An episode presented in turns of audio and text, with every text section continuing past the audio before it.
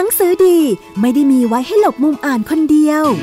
วิทยุวรรณกรรม ชั่วโมงของคนชอบอ่านแล้วชอบแชร์ หลบมุมอ่าน โดยนงลักษ์บัตเลอร์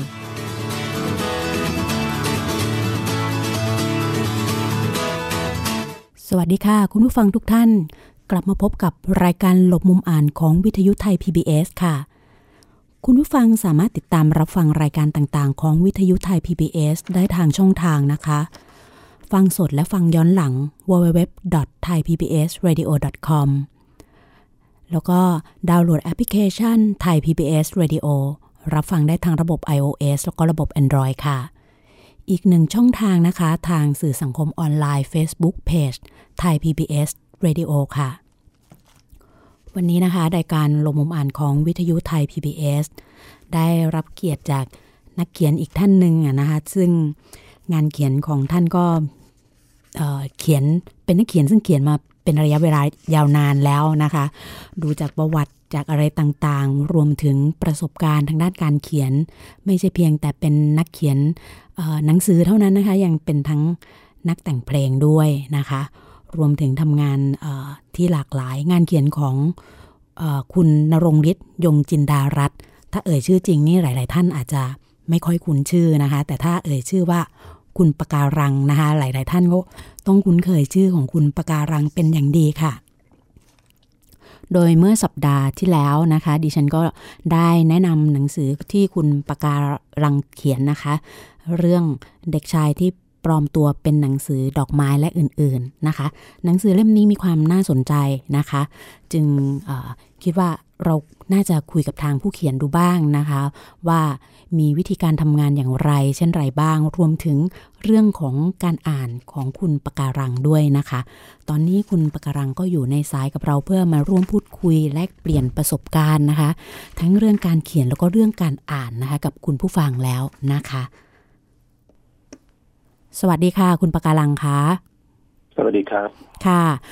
ทางรายการหลบมุมอ่านของวิทยุไทย PBS ต้องขอขอบคุณคุณปะการังนะคะ ที่ได้ให้เกียรติร่วมพูดคุยกับรายการ เพื่อร่วมแลกเปลี่ยนพูดคุยกันนะคะ ในทั้งเรื่องของ การอ่านแล้วก็การเขียนด้วยนะคะ เนื่องจากรายการของเราก็เป็นเรื่องที่ส่งเสริมการอ่านนะคะ ให้กับคุณผู้ฟังด้วยนะคะ อย่างที่ได้เกริ่นคุยพูดกันไปนะคะเมื่อสัปดาห์ที่แล้วทางรายการก็เพิ่งจะมีการแนะนำหนังสือเล่มล่าสุดนะคะงานเขียนเด็กชายที่ปลอมตัวเป็นหนังสือดอกไม้และอื่น ๆ ของคุณประการังไปนะคะ หลังจากที่ได้อ่านเรื่องราวทั้งหมดแล้ว ทางผู้จัดเองก็สนใจจึงอยากจะ ขอร่วมพูดคุยนะคะ แลกเปลี่ยนกันนะคะ ในงานเขียนเล่มนี้นะคะ ที่เดี๋ยวแต่เดิมเลยเนี่ย อันนี้เราคุยกันไปเลยนะคะ ตั้งใจเลยไหมคะว่าอยากอยากจะให้ผู้ใหญ่หรือเด็กอ่านคะเพราะครับคืออย่างนี้นะฮะค่ะครับเอ่อคือเดิมทีเนี่ย ตั้งใจว่าคือมันมาพร้อมกันเลยครับ ว่าจะเขียนเป็นเรื่องเด็ก แต่ให้ผู้ใหญ่อ่านได้ด้วยนะครับ ให้ผู้ใหญ่อ่านได้ด้วยนะคะ หนังสือเล่มนี้ถ้าจะพูดว่าเป็นอ่านได้ทั้งครอบครัวก็พูดได้นะคะ และจุดเด่นอีกอันหนึ่งที่เห็นก็คือตัวละครในเรื่องเนี่ยค่ะตัวเอกของแต่ละเรื่องจะต้องมีลักษณะพิเศษ แล้วก็ความพิเศษความแปลกประหลาดที่เขาไม่เหมือนคนอื่นเนี่ย คุณประกลังได้ทำให้ตัวละครเนี่ยมีความพิเศษตรงนี้ขึ้นมาเป็น เป็นเหมือนสิ่งมหัศจรรย์นะครับ เป็นเป็นโครงเรื่องว่าเออผมตอนเริ่มแรกเนี่ย มีความตั้งใจว่าจะเขียนเอขึ้นมาเป็นเรื่องสั้นเป็นเป็นเหมือนเป็นชุดหนึ่งนะฮะที่มีตัวละครทุกตัวเป็นเด็กนะฮะแล้วก็จะมีความเป็นตัวที่เรียกว่ามีความสามารถพิเศษ หรืออาจจะมีบุคลิกลักษณะที่แตกต่างจากเด็กทั่ว ๆ ไปนะครับ คือก็เลยพยายามคิดขึ้นมาในแง่ที่ว่าสร้างตัวละครขึ้นมาแต่ละตัวเนี่ย อย่างเช่นหายตัวได้ เป็นเด็กที่มีความสามารถพูดภาษาสัตว์ได้ หรือเป็นเด็กที่มีปีกคือสิ่งเหล่านี้เนี่ยตั้งใจที่จะดึงความสนใจของเด็กให้สนใจในตรงนี้ คือเราจะสร้างให้เด็กมีจินตนาการด้วย ในขณะเดียวกันก็จะสอดแทรกความคิดต่างๆ เข้าไปในเรื่องราวเหล่านี้ แล้วก็ธีมหลักของของของเรื่องชุดนี้เลยก็คือต้องการให้เห็นว่าความสามารถพิเศษความแปลกแตกต่างนั้นนะ จริง ๆ แล้วมันมันเป็นจุดเด่นของเรา แต่บางครั้งเมื่อเราไม่ไป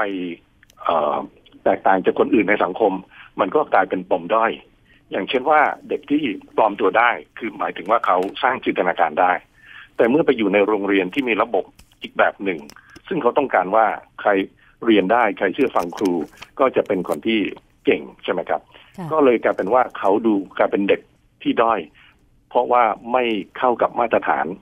ของในสังคมนั้นๆ คือสิ่งเหล่านี้เราต้องการที่จะสะท้อนออกมาให้เห็น เพื่อเราได้จุกคิดว่าจริง ๆ แล้วเราอยากจะให้เด็กของเราเนี่ย มีอิสระในความคิดมากกว่า ซึ่งมันก็โยงไปจนถึงเรื่องของระบบการศึกษาโรงเรียนของเราเนี่ยเรียนหนักไปแล้วก็ไปผิดทาง คือตั้งใจที่จะสื่อเรื่องเหล่านี้ให้ทั้งผู้ใหญ่ได้รู้ด้วย และในขณะเดียวกันให้เด็กๆ ได้รู้จัก มีความคิดสร้างสรรค์ด้วยในขณะเดียวกันครับ ค่ะนะคะ ความความผิดแผกแตกต่างตัวนี้นี่เป็นตัวหนึ่งนะคะที่เดินเรื่องทำให้สะท้อนภาพของสังคม สะท้อนเรื่องการศึกษาวิพากษ์วิจารณ์ไว้ในนั้นด้วยนะคะ อีกอีกเรื่องหนึ่งที่ชอบนะคือ เด็กหญิงเสียงสวรรค์ อ่านแล้วแบบโอ้มันมันใช่เลยมันมันมันเห็นในเรื่องของการการที่เราส่งเสริมให้เด็กประกวดอย่างนู้นอย่างนี้นะคะใช่ครับที่ที่เราเห็นเห็นอยู่ทั่วไปในในโทรทัศน์ค่ะ ครับคือมันเป็นแค่การยกตัวอย่างว่าในเรื่องของของการร้องเพลง เพราะยุคนี้เราจะเน้นเด็กว่าร้องเพลงเป็นนี้ไม่ใช่ร้องด้วยความสุขนะฮะเป็นร้องเพื่อไปการประกวดแข่งขันกัน ซึ่งจริง ๆ นั่นมันเป็นเกฟคือเป็นพรสวรรค์นะฮะพรสวรรค์ที่อย่างที่เด็กพยายามแสดงให้เห็นว่าเมื่อแข่งขันแล้วมันก็จะต้องมีผู้แพ้และผู้เสียใจ แต่จริง ๆ แล้วมาบทเพลงเนี่ยมันเป็นเรื่องที่มาสร้างสรรค์มาจันโลก จันจันลง จันลงใจจันลงโลกมากกว่า เพราะฉะนั้นเอคือคืออาจจะไม่ใช่เรื่องร้องเพลง แต่เป็นเรื่องที่ว่าถ้าเรามีความสามารถพิเศษใด เราควรต้องใช้ความสามารถพิเศษนั้น ในการแบ่งปันในการช่วยเหลือผู้อื่น ไม่ใช่เอามาเพื่ออประชันขันแข่งหรือมาทำให้ตัวเองชนะคนอื่นครับนะคะเพราะว่ามันจะก็จะมีอยู่ตอนหนึ่งที่ในเล่มนะ่ะเราจะเห็นปรากฏเป็นระยะในเรื่องของการ พรสวรรค์หรือความสามารถความเก่งบางด้าน ซึ่งทางผู้เขียนนะคะ คุณปาการังได้บอกไว้ชัดเจนว่า ไม่ควรนำไปใช้เพื่อเอาเปรียบผู้อื่นนะคะในในในเรื่องที่ที่ปรากฏอยู่นะคะ ถ้าใครได้อ่านเล่มนี้นะคะ ครับแต่แต่แล้วก็คืออยากจะบอกสรุปด้วยว่า จริง ๆ แล้วเราทุกคนน่ะ มันมีปมเด่นในตัวเองเพียงแต่ต้องหาให้เจอเหมือนอย่างเช่นเด็กชายตัวกลม ซึ่งดูเหมือนว่าด้อยทางสรีระทุกอย่างแต่จริงๆเขามีการมองโลกในแง่ดี เขามีความใฝ่ดี เขามองทุกอย่างว่าสิ่งที่เข้ามานั้นนะเป็นเรื่องดีทั้งนั้นนี่ก็เป็นจุดหนึ่ง คือถึงแม้คนอื่นมองว่าเขามีปมด้อยแต่เขารู้สึกตัวเขาเองว่าเขาก็ยังมีสิ่งที่โชคดีอยู่ตลอดเวลา เพราะนั้นอยากจะเน้นว่าเราทุกคนมีมีสิ่งดีอยู่ในตัวเอง แต่เราเริ่มรู้สึกว่ามีปมด้อยก็คือเมื่อเราไปเปรียบเทียบกับคนอื่นเท่านั้นเอง ซึ่งอาจจะจริงอาจจะใช่หรือไม่ใช่ก็ได้ เพียงแต่เราคิดไปเองเท่านั้นเอง อย่างเช่น บทกวีท้ายสุดในหน้าหน้าหลังของหนังสือเล่มนี้ที่สรุปเอาไว้นะครับ ใช่ค่ะ ใช่ค่ะ จะมีเป็นบทสรุปเอาไว้นะคะ ถ้าท่านใดมีอยู่ในมือแล้วก็อ่านไปแล้วเนี่ย ก็จะเห็นชัดเจนเลยนะคะสำหรับตรงนี้นะคะแต่ละเรื่องมีมีจุดเด่นนะคะมีอ่านแล้วมันทำให้ให้เราเติบโตผริงามนะคะนะคะ อบอุ่นด้วยมีกำลังใจนะคะ แล้วก็ มองเห็นเพื่อนมนุษย์ คือมันมันเข้าถึงจิตใจนะคะ มันจะมีความเป็นแฟนซีอยู่ในนั้น ซึ่งเป็นจินตนาการนะคะทำให้เราได้รู้สึกว่า เออ แต่เป็นแฟนซีที่ทำให้รู้สึกเหมือนจริงมากเลยนะคะเพราะว่าถ่ายทอดความเป็นแฟนซีได้ได้สะท้อนสิ่งที่อยู่ด้านลึกของมนุษย์ออกมาด้วยนะคะ ในแต่ละเรื่องที่ดิฉันได้อ่านนะคะ ใช่ครับ อย่างเช่นเรื่องเรื่องสุดท้ายเด็กชายที่รู้ภาษาศัพท์ทุกชนิดนั่นนะจริงๆแล้วมันก็เป็นเรื่องที่ให้เด็กอ่านแล้วก็มีความสุขในการติดตาม แต่ประเด็นหลักๆ แล้วก็คือว่าถ้าเราพูดกันด้วยภาษาของหัวใจ ซึ่งไม่จำเป็นต้องว่าต้องเป็นภาษามนุษย์ ภาษาของหัวใจนี่มันใช้ได้กับกับทุกชีวิตในโลก ไม่ว่ากับต้นไม้กับสัตว์ต่าง ๆ ใช่ไหมฮะแต่ตรงนี้มันต้องแค่ยก ขึ้นมาให้เป็นตัวอย่างว่า เมื่อเราสื่อสารกันด้วยภาษาของหัวใจเนี่ย อย่างเช่นในกรณีของเด็กชายคนนี้เขาก็จะได้ครอบครัวกลับคืนมาคือคือตอนที่พ่อของเขาเนี่ย เศร้าที่แม่ของเขาจากไป เขาก็จะจะเป็นรู้สึกว่าเป็นความผิดของตัวเอง หรืออะไรก็แล้วแต่ไม่มีการสื่อสารกัน เด็กก็กลายเป็นเด็กที่เงียบขรึม พ่อก็กลายเป็นก็เข้าไม่ได้ ก็ก็คุยกันไม่ได้ แต่เมื่อเปิดหัวใจให้กันทุกสิ่งทุกอย่างก็จบก็เหมือนกับไปร่วมกันได้ไปไปตามหาแม่ของเขา ซึ่งจะเจอหรือไม่เจอนั้นไม่ใช่ประเด็นละแต่ว่ามันเป็นส่วนที่ว่าเมื่อเรามีภาษาหัวใจ เขาก็จะได้ครอบครัวกลับคืนมา อันนี้เป็นแค่ยกตัวอย่างขึ้นมา ซึ่งใช้ได้กับทุก ๆ เรื่องเลยล่ะครับ ค่ะนะคะ เดี๋ยวขออนุญาตอ่านในบทนี้ก่อนนะคะ บทเด็กชายที่รู้ภาษาหมาแมวและสารพัดสัตว์นะคะ เพราะเวลาอ่านแล้วดิฉันจะจด คำสำคัญเอาไว้ค่ะ จากในหนังสือนะคะ ขออนุญาตค่ะนะคะ เราไม่ได้พิเศษหรอกครับพ่อ ทุกคนสามารถพูดกับสัตว์ได้ แต่พ่อไม่ใช่นี่ พ่อทำไม่ได้หรอก พ่อไม่สามารถเรียนทุกภาษา เพื่อพูดกับสัตว์ทุกชนิดได้เหมือนลูก จริง ๆ แล้วไม่ว่ากับคนหรือสัตว์ เราใช้แค่ภาษาเดียว เด็กชายมองหน้าผู้เป็นบิดาด้วยแววตาใสซื่อ ก่อนกล่าวต่อไปว่า ภาษาของหัวใจครับพ่อ นะคะนี่นะคะทีนี้ค่ะงานเขียนเล่มนี้นี่ใช้เวลานานไหมคะทั้งหมดเลย รวมกระบวนการขั้นตอนต่าง ๆ ค่ะ ใช่ค่ะครับผมคือจริง ๆ ตอนแรกเรื่องเด็กชายที่หายตัวได้เนี่ยเขียนเสร็จลงในนิตยสารขวัญเรือนก่อนครับ แล้วก็ เว้นไปเกือบหนึ่งปีครับจะตามมาด้วยเรื่องที่สองเด็กหญิงปีผีเสื้อซึ่งสามเรื่องแรกเนี่ยก็จะลงในนิตยสารขวัญเรือนก่อนจนถึงเรื่องเด็กชายที่ปลอมตัวนะครับ เด็กชายที่ปลอมตัวเรื่องนี้ก็ได้รับรางวัล ชมเชยของสมาคมภาษาและหนังสือเป็นรางวัลเรื่องสั้นดีเด่นประจำปี นะครับของปีนั้นที่ได้ตีพิมพ์มานะฮะแล้วก็เรื่องเรื่องเรื่องเด็กชายเนี้ยได้รางวัลมาแล้วครั้งหนึ่งครับซึ่งพอหลังจากนั้นพอคิดจะรวมเล่ม ก็เขียนเรื่องอื่น ๆ สะสมมาเรื่อยๆครับจนครบแปดเรื่อง ก็ใช้เวลาอยู่หลายปี แต่ว่าเรื่องหลังๆ เนี่ยจะจะค่อนข้างเร็วขึ้นมานิด เพราะตั้งใจเขียนละ คือคือไม่ได้เอาไปลงในนิตยสาร คือตั้งใจเขียนเพื่อรวมเล่ม ก็จะใช้เวลา ที่ค่อนข้างเร็วขึ้นมาหน่อย สรุปแล้วก็อยู่ในราวสามสี่ปีในวาระต่างๆกันนะครับ ค่ะนะคะเเรื่องสั้นทั้งหมดนะคะ ก็จะมีเรื่องเด็กชายที่หายตัวได้นะคะ เรื่องนี้เคยตีพิมพ์ในนิตยสารขวัญเรือนค่ะ เด็กหญิงปีกผีเสื้อก็เคยตีพิมพ์ในนิตยสารขวัญเรือนนะคะ เด็กชายที่ปลอมตัวเป็นหนังสือดอกไม้และอื่น ๆ ก็เช่นเดียวกันค่ะ เคยตีพิมพ์ในนิตยสารขวัญเรือนค่ะ ส่วนอีก ห้าเล่มอะห้าเรื่องนะคะห้าเรื่องต่อมานะคะ ก็มารวมอยู่ในเล่มนี้เป็นการตีพิมพ์ครั้งแรกก็ได้แก่เรื่อง เด็กหญิงเสียงสวรรค์ เด็กชายตัวจิ๋ว เด็กหญิงแห่งท้องฟ้ากลางคืน เด็กชายตัวกลมไปโรงเรียน เด็กชายที่รู้ภาษาแมวและสารพัดสัตว์นะคะ ก็จะได้มีทั้งหมดครับนั่นคือเรื่องนี้ได้รับรางวัลนะฮะเมื่อล่าสุดเลย ล่าสุดครับรางวัลหนังสือดีเด่นของสปทนะฮะกระทรวงศึกษาธิการครับเป็นรางวัลชมเชยประเภทบันเทิงคดีสำหรับเยาวชนอายุ 8 ถึง 12 ปี 12 ถึง 18 ปีนะครับ ครับผมได้เข้ารับพระราชทานรางวัลจะสมเด็จประเทศเมื่อเดือนต้นเดือนปลายเดือนมีนาคมนี้เองครับ ค่ะ มีอีกเรื่องหนึ่งค่ะ จากเล่มนี้ทำไมตัวละครในเรื่อง นะคะ รวมถึงฉากต่างๆ ต้องใช้เป็นชื่อภาษาต่างประเทศ รวมถึงฉากในต่างประเทศค่ะ ครับผม คือคือจริง ๆ แล้วที่คือที่ใช้ชื่อ คือไม่เชิงเป็นภาษาต่างประเทศ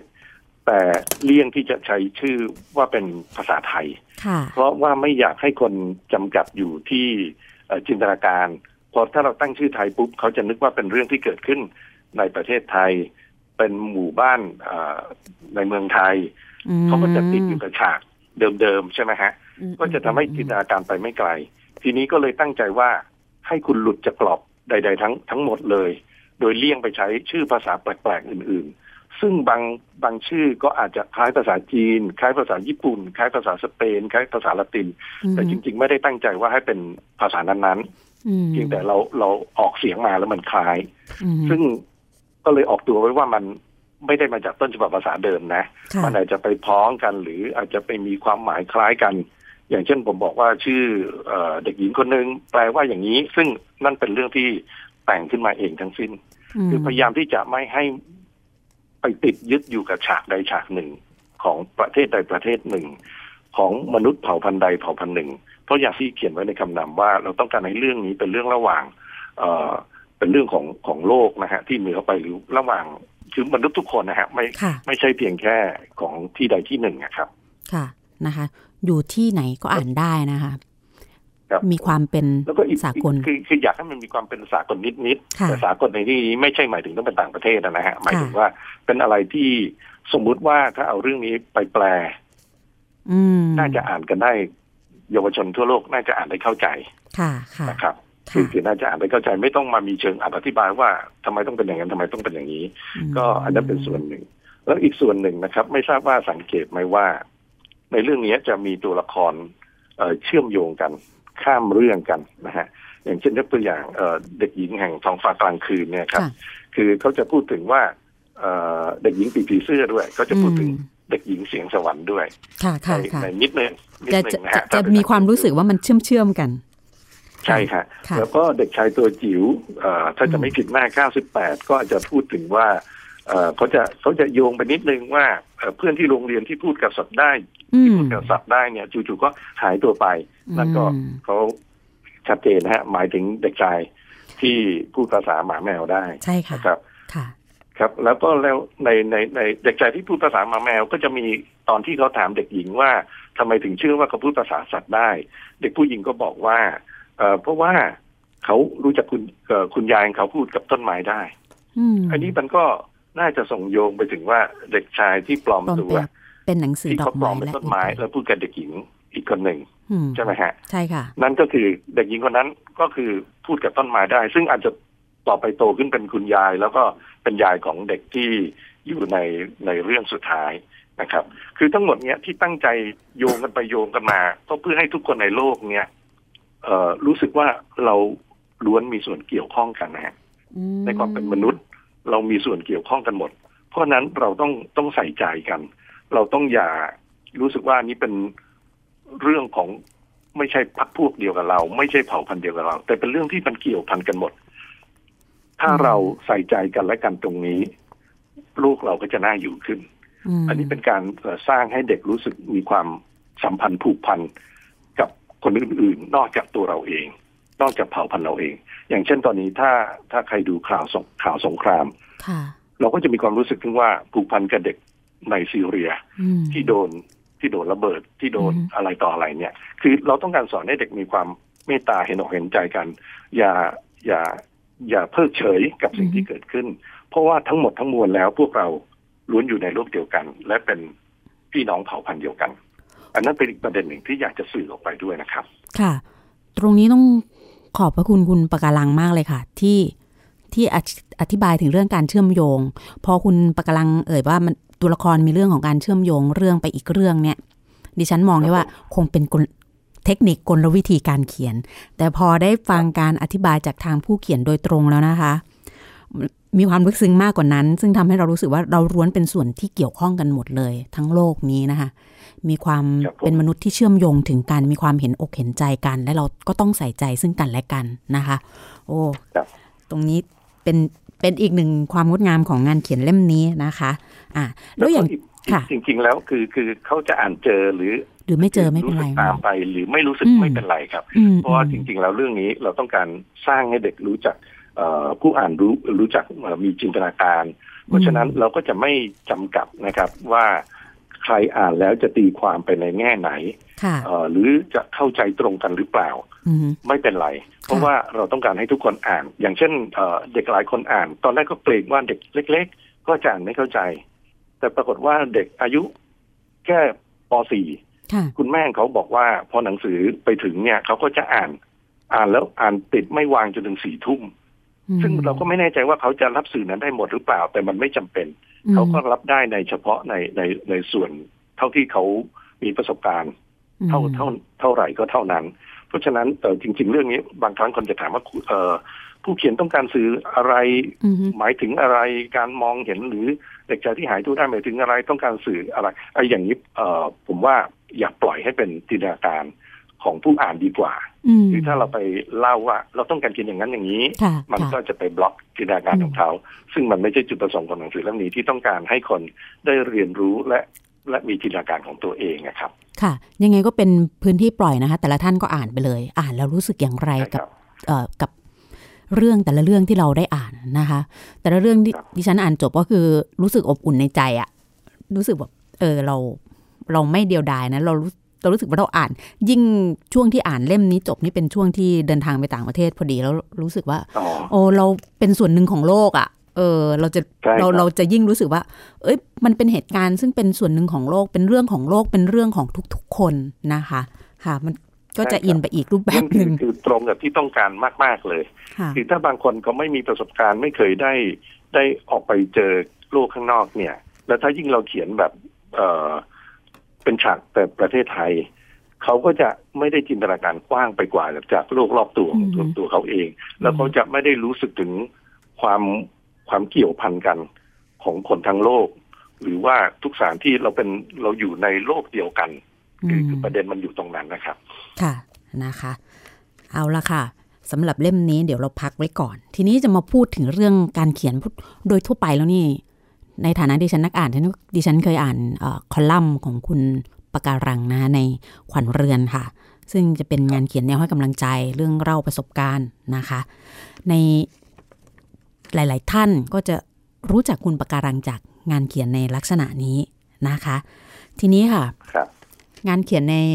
รูปแบบเช่นนั้นนี่ต้องใช้ประสบการณ์ในการตกผลึกระดับไหนดีคะ สำหรับผู้ที่ เพราะว่าตอนนี้เราก็จะเห็นว่ามีงานเขียนลักษณะอย่างเงี้ยคล้าย ๆ กันเนี่ยค่ะออกมาของนักเขียนท่านอื่น ๆ ด้วยอย่างเงี้ยค่ะคำถามว่ายังไงนะครับ ว่างานเขียนแนวให้กำลังใจนะคะต้องนำมาจากประสบการณ์จริง การเป็นนักสังเกต แล้วก็การคิดการมองในมุมต่างด้วย การที่จะเป็นนักเขียนในแนวนี้ได้นะคะจำเป็นต้องใช้การเรียนรู้เช่นใดบ้าง หรือว่าหากใครที่เขาสนใจอยากจะเขียนแนวนี้นะคะอืม ครับ คือผมว่าเอ่อเริ่มแรกคือต้องเป็นคนที่ช่างสังเกตแล้วก็อยากเรียนรู้สิ่งรอบตัวนะครับ แล้วก็มองได้ชัดเจนหรือมองได้แตกต่างจากคนอื่น ซึ่งนั่นก็ขึ้นอยู่กับประสบการณ์ของแต่ละคนด้วยนะครับ คือต้องรู้จักสังเกตรู้จักเก็บเกี่ยว คือผมโชคดีตรงที่ได้ไปไปใช้ชีวิตอยู่ต่างแดนสิบกว่าปีนะครับ ที่อเมริกา คือการที่ได้เปลี่ยนสถานที่เนี่ย มันจะทำให้เรามองเห็น โลกได้ได้ชัดขึ้น เพราะว่ามันต่างจากสิ่งแวดล้อมที่เราอยู่ ทุกสิ่งทุกอย่างมันใหม่ไปหมด มันใหม่แบบที่เราอยากจะเรียนรู้ทุกวัน เราเจอสิ่งใหม่ ๆ ทุกวัน เจอความคิดที่แตกต่างจากเราจึงทำให้เราสังเกตหรือเห็นอะไรได้ง่ายและชัดนะครับ เราก็ได้เรียนรู้วิธีคิดอีกแบบหนึ่งแล้วบังเอิญผมเป็นแคทอลิก ผมเข้าโบสถ์ทุกวันอาทิตย์เนี่ย ก็จะได้ข้อคิดจากบาทหลวงอยู่ตลอดเวลา หรือไม่ก็เพื่อนอาวุโสที่เราเจอกันมีการรวมกลุ่ม มีการแบ่งปันเรียนรู้เวลาเขามีปัญหาก็จะมีช่วงเวลาหลังโบสถ์อะไรอย่างนี้ที่มาเจอกันใครมีปัญหาอะไรก็มาแบ่งปันมาพูดคุยกัน ผมได้เรียนรู้สิ่งเหล่านี้ครับ จากจากมุมมองของผู้ที่อาวุโสกว่าจากคนที่มีวิธีคิดที่แตกต่างจากเรา ซึ่งถ้าผมยังอยู่ที่เดิม ผมก็ยังคิดแบบเดิมๆแต่บังเอิญผมไม่ได้เจอโลกภายนอกที่เขามีวิธีคิดอีกแบบหนึ่งที่เขาสอนเรา บางครั้งเราก็เลยรู้สึกว่าเออจริงนะ บางปัญหาเนี่ยมันมันไม่ใช่ปัญหาเลยเมันอาจจะเกิดจากความกังวลใจล่วงหน้าของเรา เท่านั้นเอง ซึ่งบางปัญหาก็อาจจะทิ้งไว้เฉยๆ แล้วเดี๋ยวพรุ่งนี้มันก็จะเปลี่ยนเปลี่ยนรูปแบบไปเอง อาจจะไม่ใช่ปัญหา เพราะฉะนั้นเราต้องดูให้ออกว่ามันเป็นปัญหาหรือไม่ใช่ปัญหา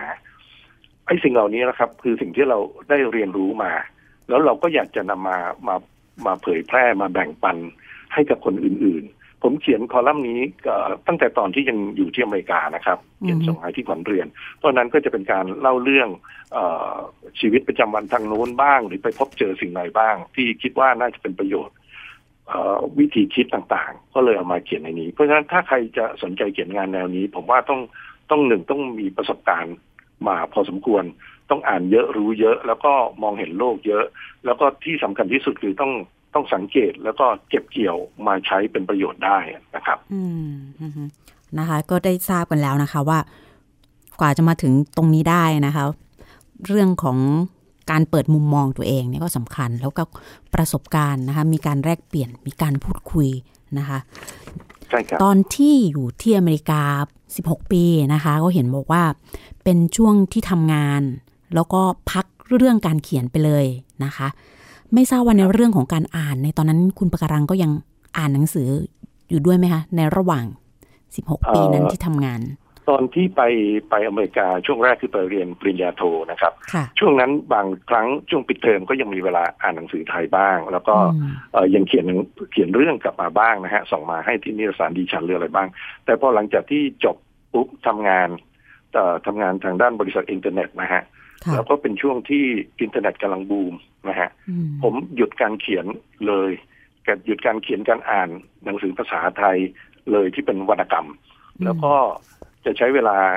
ตั้งใจศึกษาเกี่ยวกับงานที่ทำเพราะอยู่ที่โน่นมันต้องไม่ใช่แข่งกับคนอื่นนะต้องแข่งกับตัวเองด้วย เราก็ต้องพัฒนาตัวเอง แล้วสิ่งพวก สื่ออิเล็กทรอนิกส์ทั้งหลายเนี่ยเป็นเรื่องใหม่ในในยุคนั้นพอดีนะครับ ก็เลยมันเป็นกระแสที่มาแรง ผมก็หันไปอ่านเกี่ยวกับ หนังสือภาษาอังกฤษที่เป็นเกี่ยวกับการงานที่ทำเสียมากกว่า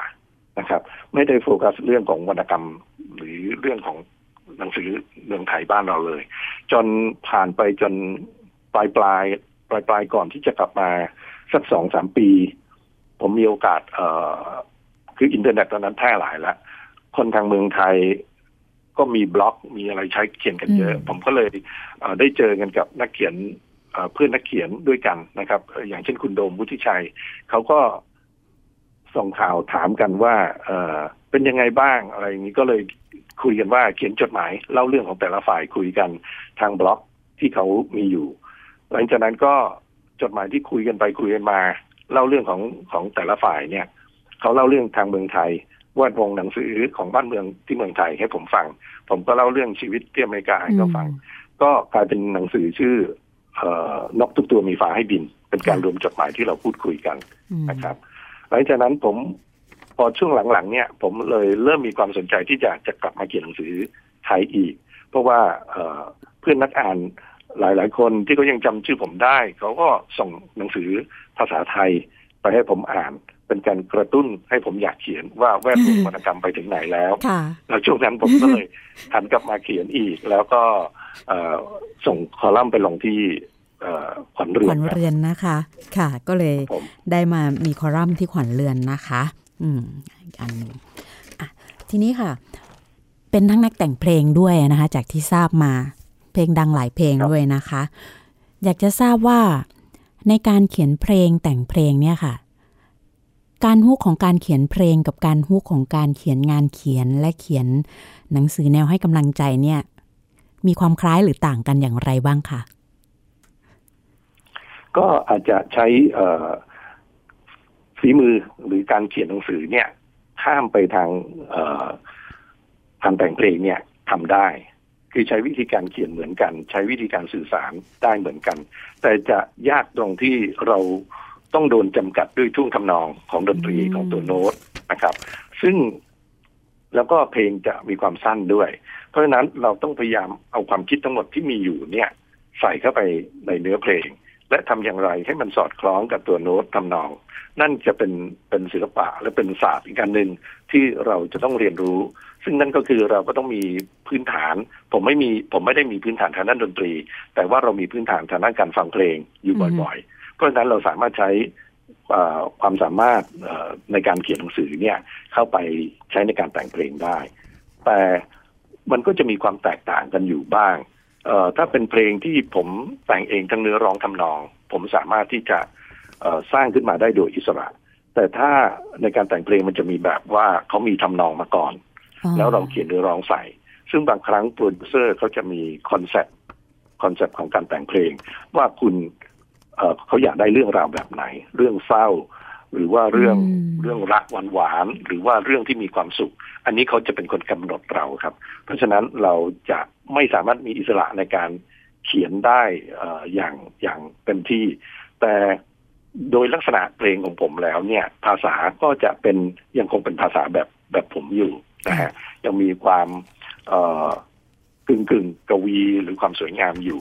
แล้วก็ เนื้อหาเนี่ย ถ้าผมแต่งเอง ผมก็จะแต่งเป็นเอ่อเป็นเรื่องของความสดใส เป็นเรื่องของความหวังกำลังใจคล้ายๆกับแนวทางเดิมของผมครับ ค่ะ ทุกวันนี้ยังมีแต่งเพลงอยู่บ้างไหมคะเออหยุดไปตั้งแต่ไปไปอเมริกา พอกลับมาเนี่ยเพราะว่าวงการเพลงมันเปลี่ยนไปเยอะ เปลี่ยนไปเยอะ แต่ว่า ก็ไม่ได้มีปัญหาถ้าสมมุติว่าจะทำอีกก็ทำได้ แต่วงการเพลงก็ซบเซานะครับ เพราะว่ามีการก๊อปปี้กันเยอะมีการอะไรจนจนขายขายเพลงกันไม่ได้ ดาวน์โหลดก็ไม่ค่อยมีคนดาวน์โหลด ทีนี้วงการมันก็ซบเซาไปที่เขายังทำกันอยู่ก็คือทำเพื่อให้มีตัวนักร้องคือมีพรีเซนเตอร์เพื่อไปใช้ในการโฆษณาหรือไปเล่นละครหรืออะไรก็แล้วแต่ แต่ทีนี้เออก็ยังคิดว่าถ้ามีโอกาสก็จะทำอย่างเช่นล่าล่าสุด เออเพลงเพลงที่กลับมาทำใหม่อีกครั้งจะเป็นเพลงเออของของในหลวงรัชกาลที่เก้ามากกว่านะครับ คือเมื่อประมาณวันที่สี่ธันวาปีสองพันสิบสี่ผมได้มีโอกาสเขียนให้กับเพื่อนคนหนึ่ง ซึ่งเขาต้องการทำเพลงขึ้นมาให้กันในหลวง ซึ่งในช่วงที่ พระองค์ท่านยังยังไม่เสด็จสวรรคตนะครับ ชื่อเพลงไม่ใช่พระราชาในนิทาน แต่ไม่ใช่เพลงพระราชาในนิทานที่มีคนแต่งในช่วงที่ท่านเสด็จสวรรคตแล้วคนละเพลงกันนะครับ ของผมเป็นเพลงก่อนหน้านั้นตั้งแต่ปี 2014 ซึ่งก็ใช้นักร้องหลาย ๆ คนมาร่วมกันร้องอย่างเช่นชรัส เฟื่องอารมย์บิลลี่โอแกนเอ่อแล้วก็นักร้องรุ่นใหม่ ๆ นะครับ คุณเจนชนิดาแล้วก็เอิร์น The Voice อะไรอย่างนี้ครับ ก็ก็มีอยู่เป็นแค่เพลงเดียว ซึ่งเป็นเพลง เพลงที่ไม่ใช่เพื่อเพื่อธุรกิจนะฮะค่ะ เคยอ่านบทสัมภาษณ์ของคุณปะการังในนิตยนิตยสาร All นะคะ All Magazine นะคะ ก็เป็นนักเขียนอีกท่านหนึ่งนะคะที่มียุคที่เติบโตมากับหนังสือเด็กอย่างชัยพฤกษ์นะคะแล้วก็ชัยพฤกษ์การ์ตูนนะคะอยากจะขอทราบหน่อยว่ายัง ตอนสมัยนู้นเนี่ยสองเล่มนี้เราก็ทราบกันดีว่าเป็นแมนเหมือนแบบโอ้โห คือเป็นหนังสือเด็กที่ทรงคุณค่ามีความคลาสสิกอยู่ในนั้นด้วยนะคะ แล้วในในนับปัจจุบันนี้ได้ได้พอได้อ่านหนังสือเด็กบ้างหรือเปล่าคะที่จะเป็นลักษณะนิตยสารแบบนี้หรือว่า คิดว่าในเมืองไทยเราเนี่ยการเติบโตของหนังสือสำหรับเด็กนี่เป็นอย่างไรบ้างคะพอจะมีมุมมองตรงนี้แลกเปลี่ยนไหมคะ คือถ้าถ้าพูดถึงในแง่นิตยสารเนี่ยก็เป็นเรื่องที่น่าเสียดายมาก เพราะว่ายุคนี้ก็อย่างที่ทราบกันนะครับ นิตยสารดีๆอย่าไม่ต้องพูดถึงแบบเชยพฤกษ์จะพึกการ์ตูนในยุคโน้นนะนะคือยุคนี้มันมันหนังสือค่อยๆหดหายไปหมดแล้ว เพราะว่าเออคือถ้ามองกันจริง ๆ ก็คือโลกมันเปลี่ยนไป เรามียุคดิจิทัลเข้ามา ทีนี้ยุคดิจิทัลเนี้ยมันก็เป็นเรื่องของมีความโดดเด่นทางด้านความรวดเร็วนะครับ มีภาพมีเสียง เพราะฉะนั้นสื่อที่สื่อเดิมที่เป็นอย่างเช่นหนังสือพิมพ์นิตยสารก็จะโดนโดนตรงนี้ไปนะฮะ ก็คือสู้ในเรื่องของความรวดเร็วไม่ได้ มันก็ต้องจบหายไปเป็นเรื่องปกติเป็นเรื่องของธรรมชาติ แต่ผมว่าหนังสือเล่มก็ยังจะคงอยู่ต่อไป เพราะว่าเราไม่ได้เน้นความรวดเร็ว เรายังเน้นเรื่องของความละมีดละไมหลายคนยังชอบ เปิดหนังสือยังได้จับต้องหนังสือได้ดูภาพในเล่มหอมหอมกลิ่นกระดาษอะไรอย่างนี้นะฮะความสวยงามสีสันของปก เพราะฉะนั้นไอ้ตรงนี้ผมว่ายังไงสื่อหนังสือก็ยังคงอยู่ต่อไป ไม่น่าจะหมด แล้วก็ไม่น่าจะมีผลอะไรกับทางด้านนักเขียนนะครับ คือคนอ่านเนี่ยเพียงแต่นักเขียนต้องทำงานหนักขึ้น เพราะว่าผู้อ่านเขาจะมีสิ่งอื่น ๆ ที่จะดึงดูดเวลาเขาไปมากขึ้น เขาไป เพราะว่าไม่ว่าจะติดต่อธุรกิจ เรื่องบันเทิง ติดต่อข่าวสารหรือว่ากับเพื่อนฝูงเขาอ่านจากหน้าจอมือถือหมด เพราะฉะนั้นหนังสือหรือสิ่งอื่น ๆ เนี่ย ก็ต้องทำงานหนักขึ้น เพื่อที่จะดึงดูดเวลาจากตรงนั้นมา แล้วก็ต้องยอมรับว่านี่คือปรากฏการณ์ที่มันมันเกิดขึ้นนะครับ ทางด้านนักเขียนผมไม่ได้มองว่ามันเป็นการสูญเสียโอกาสไปแล้วอาจจะสูญเสียพื้นที่อย่างเช่นนิตยสารในการเขียน แต่ว่าหนังสือเล่มผมว่าก็ยังมีอยู่นะครับเเราต้องมองว่า การมาถึงของสื่อออนไลน์สื่อใหม่เนี่ยทำให้เรามีมีมีช้อยส์มีมีทางเลือกมากขึ้นกว่าเดิม คือเราจะเขียนไปทางด้านออฟไลน์หรือออนไลน์ได้ทั้งนั้นนะครับ เรามีพื้นที่มากขึ้น แต่เราต้องไม่สลับแพลตฟอร์มที่เราใช้ในการเขียน คือถ้าสมมติว่าเราเขียนออฟไลน์คือแบบหนังสือแบบเดิม เราจะเขียนแบบเดิมๆได้ คือมีบทพรรณนา มีโวหาร มีความสวยงาม มีความละเมียดละไม แต่ถ้าเมื่อใดที่คุณไปเขียนลง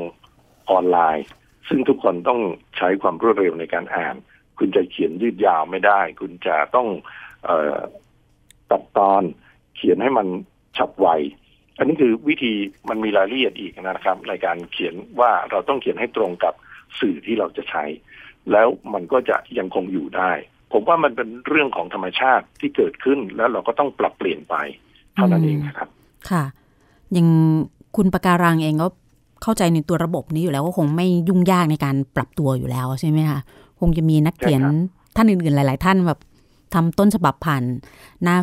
เฟซบุ๊กเพจของตัวเองนะคะ ก็อาจจะมีด้วยเช่นเดียวกันนะคะ มองว่าการ Facebook เนี่ยเป็นช่องทางหนึ่งที่ทำให้เราสามารถวัดได้ด้วยหรือเปล่าในตัวของ feedback ว่า มันทำให้คนอ่านเองก็เข้าถึงเราได้ง่ายขึ้นด้วยหรือเปล่าคะ เร็วขึ้น Facebook เนี่ยคือถ้าอย่างสมัยก่อนเนี่ย เราเขียนหนังสือเราจะไม่รู้เลยว่า คนอ่านชอบหรือไม่ชอบอย่างไร ชอบตรงไหน เราไม่สามารถพูดคุยกันได้ แต่ Facebook เนี่ยทำให้เราเออเป็นช่องทางที่สามารถทำให้ผู้อ่านกับผู้เขียนเนี่ย มาพูดคุยกันได้ แล้วมันเป็นเรื่องที่ดีมาก เราสามารถวัดได้เลยว่า เราเขียนเรื่องเนี้ย คนอ่านจะชอบหรือไม่ชอบ เราเขียนแบบเนี้ยคนอ่านชอบหรือไม่ชอบ ดูจากจำนวน ไลค์หรือแชร์ก็แล้วแต่ แต่เราไม่สามารถนำมาเป็นเครื่องอชี้วัดได้หมดนะครับ เพราะมันต้องขึ้นอยู่กับ แต่แต่ละเวลาแต่ละโอกาสที่เราโพสต์ด้วย ซึ่งบางวันช่วงที่เราโพสต์ถ้าเป็นทีหนึ่งมันก็อาจจะไม่มีคนอ่าน เพราะนั้นเราต้องเข้าใจในในในในธรรมชาติของสื่อออนไลน์นี้ด้วย แต่ว่าเราสามารถนำสิ่งเหล่านี้มาช่วย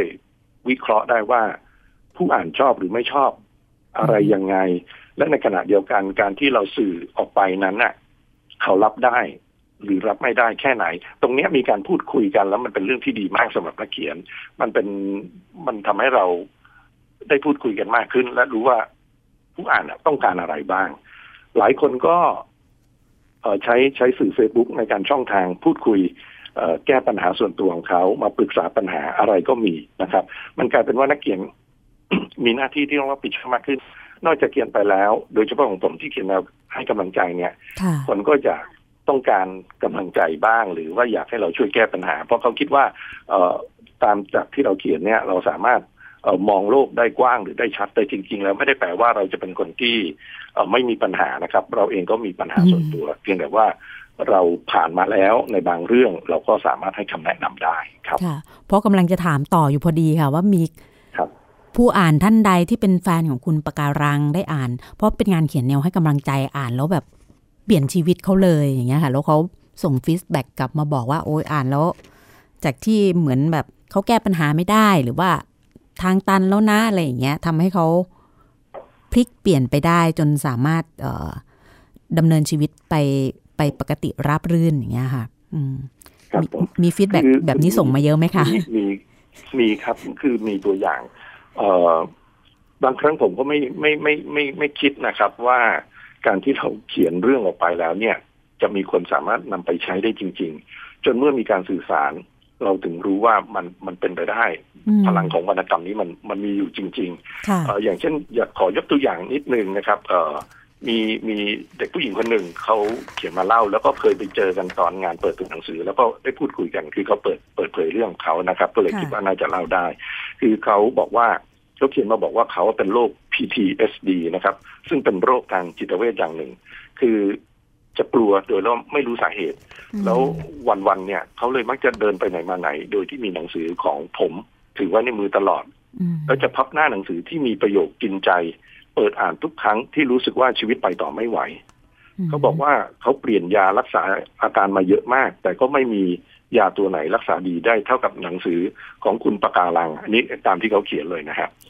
คือปัจจุบันโรคส่งผลให้หมดความสนใจต่อสิ่งที่ทำอยู่มาก แต่เขาไม่เคยหยุดฝืนที่จะอ่านหนังสือของคุณปะการังอย่างน้อยวันละวักก็ยังดี เขาเลยมองว่าหนังสือของผมเนี่ยเป็นเป็นเหมือนกับยาที่ขนาดเขาออกจากเพิ่งออกจากห้องไอซียูทำงานเอ่อต่อไปด้วยภาระหน้าที่ของของตนเอง แต่ทุกข้อความในหนังสือ มันทำให้หนูพร้อมที่จะกางปีกออกบินค่ะคือคือมาจากชื่อหนังสือเล่มหนึ่งด้วยครับว่าเมื่อกลางปีแล้วก็ต้องบิน นี่คือเป็นตัวอย่างหนึ่งนะครับแต่ก็มีหลายหลายหลายหลายเรื่องเลย อย่างเช่นเรื่องนี้เนี่ยเป็นเรื่องที่ผมทำให้รู้สึกว่าชีวิตในการจะมาเขียนหนังสือเนี่ย มันมันช่างคุ้มค่าหรือเกิน ที่เราเขียนแล้วมันสามารถช่วยช่วยชีวิตของคนคนหนึ่งได้อย่างที่เขาบอกอะเขาบอกว่าช่วยชีวิตของเด็กผู้หญิงคนหนึ่งไว้ได้เลย ซึ่งทำให้เขาเออ สามารถไปต่อได้ หรือแม้แต่เด็กบางคนเขาเเรียนหนังสืออยู่ยังเป็นเด็กชั้นมเล่นบาสเกตบอล ก็มีปัญหาว่าเล่นไม่ได้ดี แล้วก็โดนครูดุเขาก็เขียนมาปรึกษา คือเรื่องเล็ก ๆ อย่างเนี้ย บางทีคนอาจจะมองข้าม หรือเราเป็นผู้ใหญ่แล้ว เรารู้สึกว่ามันเป็นเรื่องเล็กเหลือเกิน แต่เเราก็จำเป็นต้องใส่ใจเขา เพราะบางครั้งเราเราไม่สามารถแก้ปัญหาให้เขาได้หรอก แต่เรารับฟัง แล้วเราก็บอกไป ให้กำลังใจเล็กๆน้อยๆ แค่นั้นก็ทำให้เขามีชีวิตที่ไปต่อได้ครับ คือคือเรื่องอย่างเงี้ยเป็นเป็นเป็นสิ่งที่เมื่อมาเขียนเรื่องแบบนี้แล้ว เราได้สัมผัสเยอะขึ้น แล้วเรายังสามารถนำสิ่งที่เขาบอกเล่าหรือประสบการณ์เนี่ยเป็นการแลกเปลี่ยนกัน เราก็สามารถไปแชร์กับคนอื่นได้ แชร์นี่หมายหมายถึงว่าในกรณีที่ไม่เป็นความลับนะฮะหรือหรือหรือเป็นเรื่องที่เล่าขานต่อกันได้ ซึ่งผมว่ามัน มันดีนะฮะการสื่อสารสองทางทำให้เรารับรู้เรื่องราวของกันและกัน แล้วก็ช่วยกันได้ดียิ่งขึ้น ไม่ใช่แค่หนังสือเล่มเดียว แต่คือบอกเลยว่าทุกวันนี้เนี่ย นั่งเขียน Facebook เนี่ยเออบางครั้งต้องตอบจดหมายอีเมลกับเยอะกว่า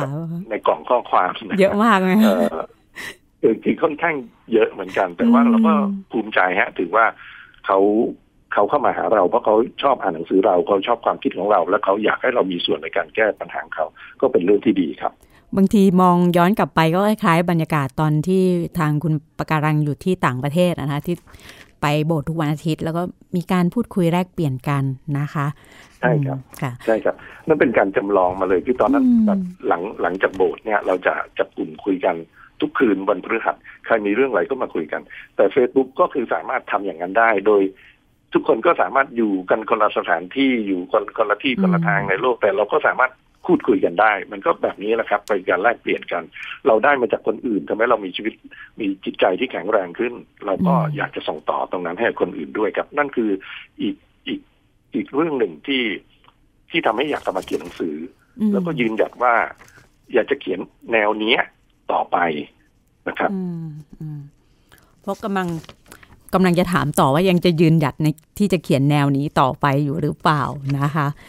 ใช่ฮะคือชัดเจนหลังจากที่กลับมาเขียนหนังสืออีกครั้งหนึ่งเนี่ยคือผมคงจะเขียนหลากหลายรูปแบบไม่ว่าจะเป็นบทกวีนิยายเรื่องสั้น อย่างเรื่องสั้นก็อย่างที่คุยไป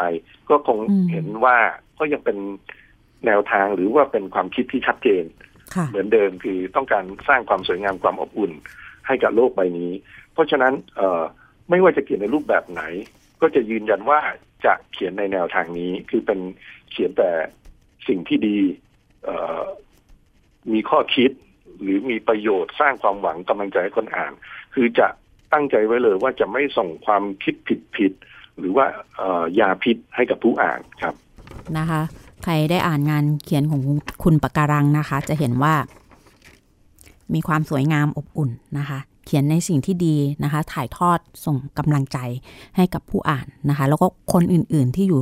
รายรอบตัวเขาด้วยนะคะ มีคำหนึ่งซึ่งอ่านเจอ และที่คุยคุยกัน คุณปะการังก็จะยืนยันบอกว่า มีมีภาษาแบบปะการังเนี่ยค่ะ อยากจะให้นิยามสั้น ๆ ให้เราหน่อย ก่อนจะไปถึงคำถามสุดท้ายค่ะนิยามของภาษาปะการังค่ะเอ่อ คงจะตอบยากแต่ว่าภาษาของปะการังผมว่าอันหนึ่งก็คือ มีความเป็นกวีหน่อยๆนะครับ คือความเป็นกวีนี่อาจจะไม่ได้แปลว่า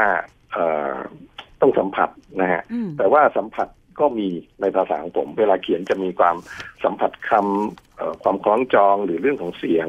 นั่นเป็นเอกลักษณ์ อันหนึ่งนะครับ ที่ผมจะใช้มาตลอดแม้แต่ในคอลัมน์ของความเรียง ผมก็จะใช้วิธีที่ผมเขียนกรเปล่าในอดีตนี่แหละที่เป็นภาษาสวยๆที่เขาจะเรียกกัน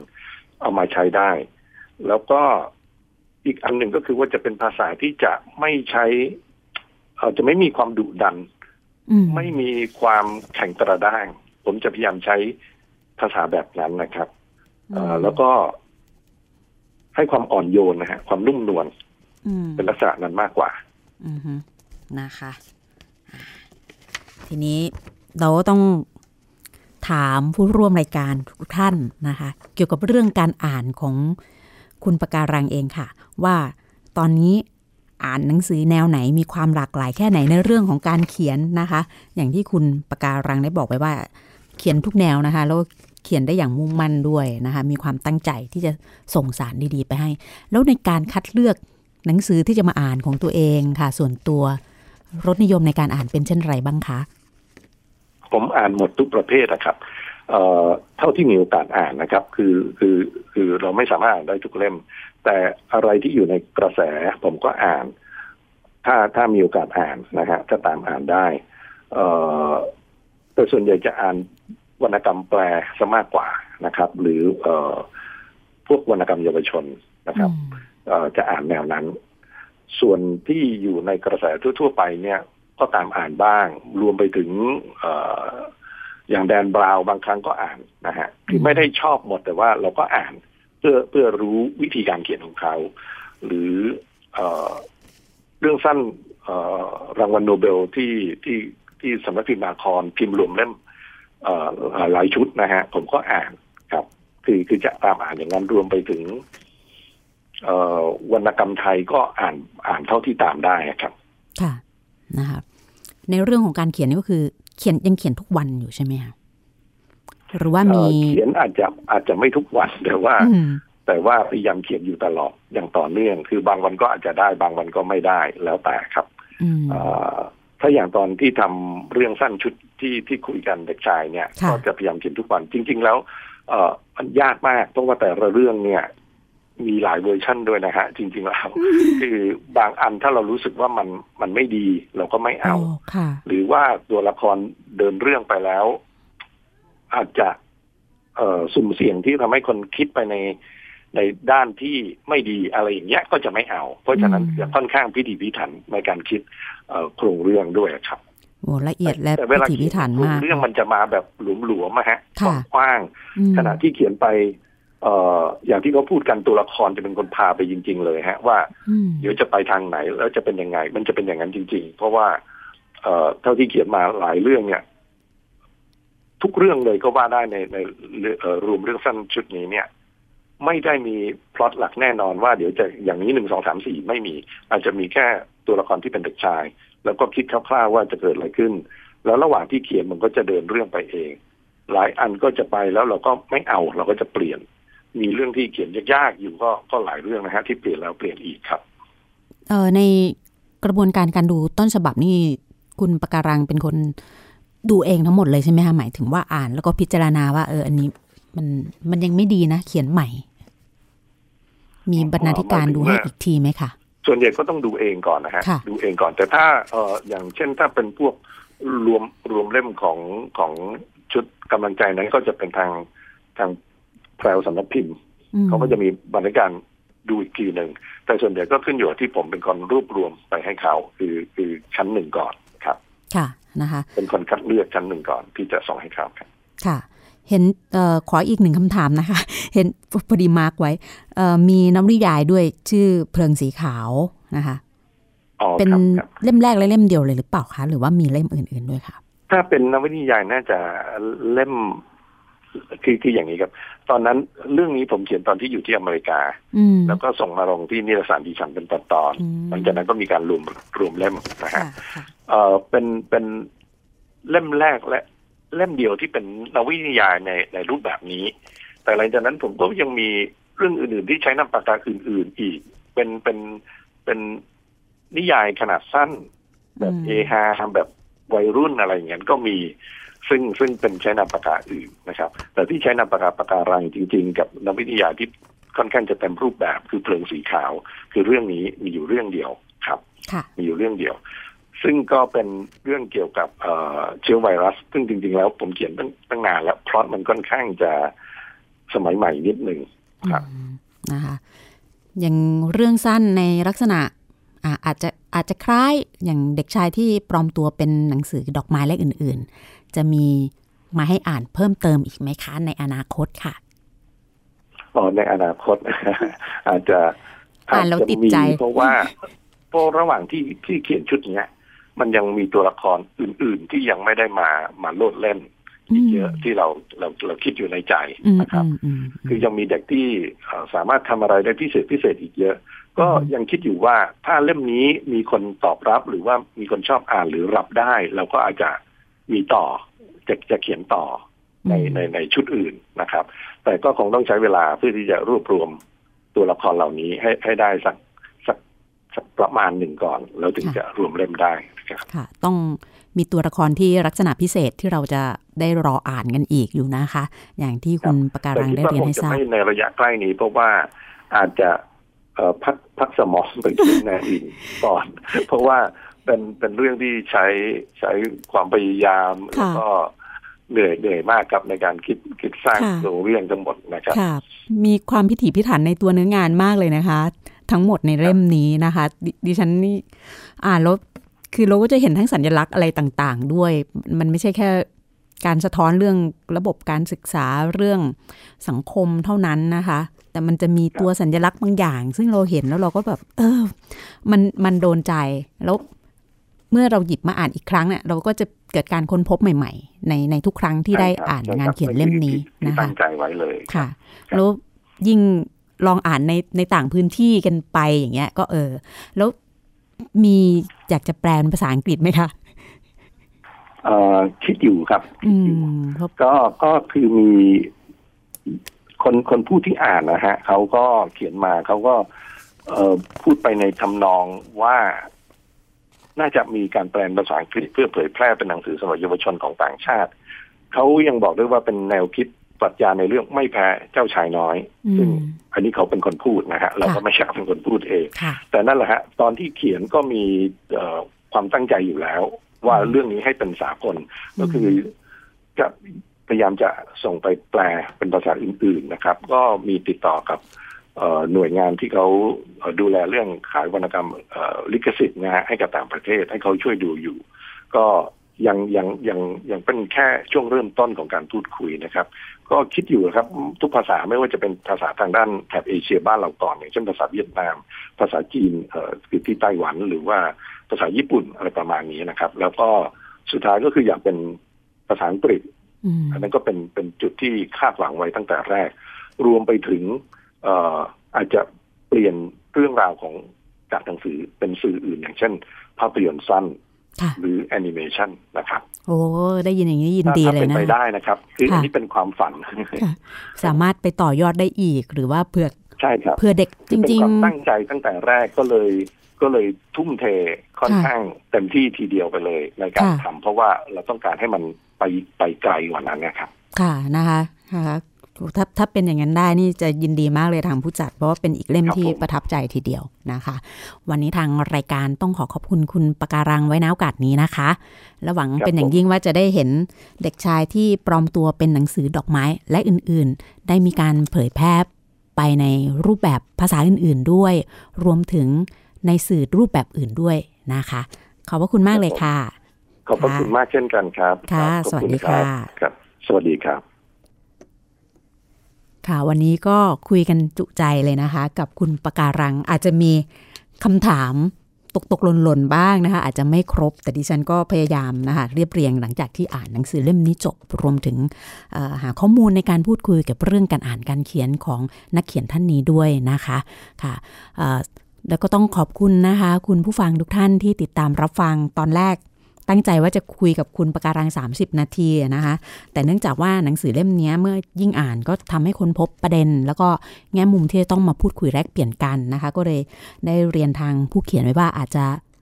เกิน 30 นาทีที่เราตกลงกันไว้นะคะ อันนี้ก็ล่วงเลยจนจบรายการเลยนะคะ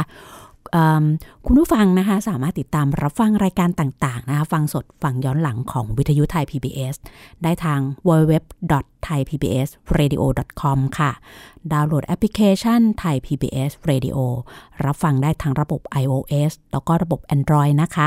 Facebook Page ค่ะไทย PBS Radio กดไลค์กดถูกใจเราได้เลยนะคะ